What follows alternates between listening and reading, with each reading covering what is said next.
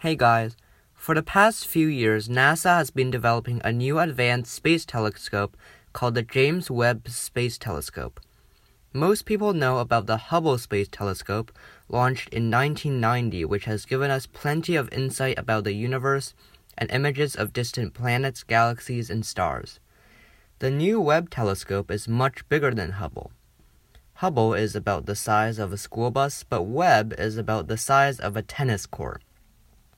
Hubble's mirror, used to collect light from distant objects, is 2.4 meters in diameter. But Webb has 18 separate mirrors that will unfold once in orbit for a total diameter of 6.5 meters.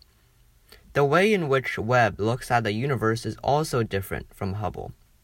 While Hubble mainly uses visual light, Webb can see in the longer wavelengths of infrared, giving it higher sensitivity. This will allow Webb to look through dust clouds that might block the light from distant objects. When we observe the stars, light takes time to travel from the star into our eyes. So, when we look at the universe, we are actually seeing the way the universe looked a long time ago. With the Webb telescope, we will be able to see the universe as it was about 100 million to 250 million years after the Big Bang. Goodbye.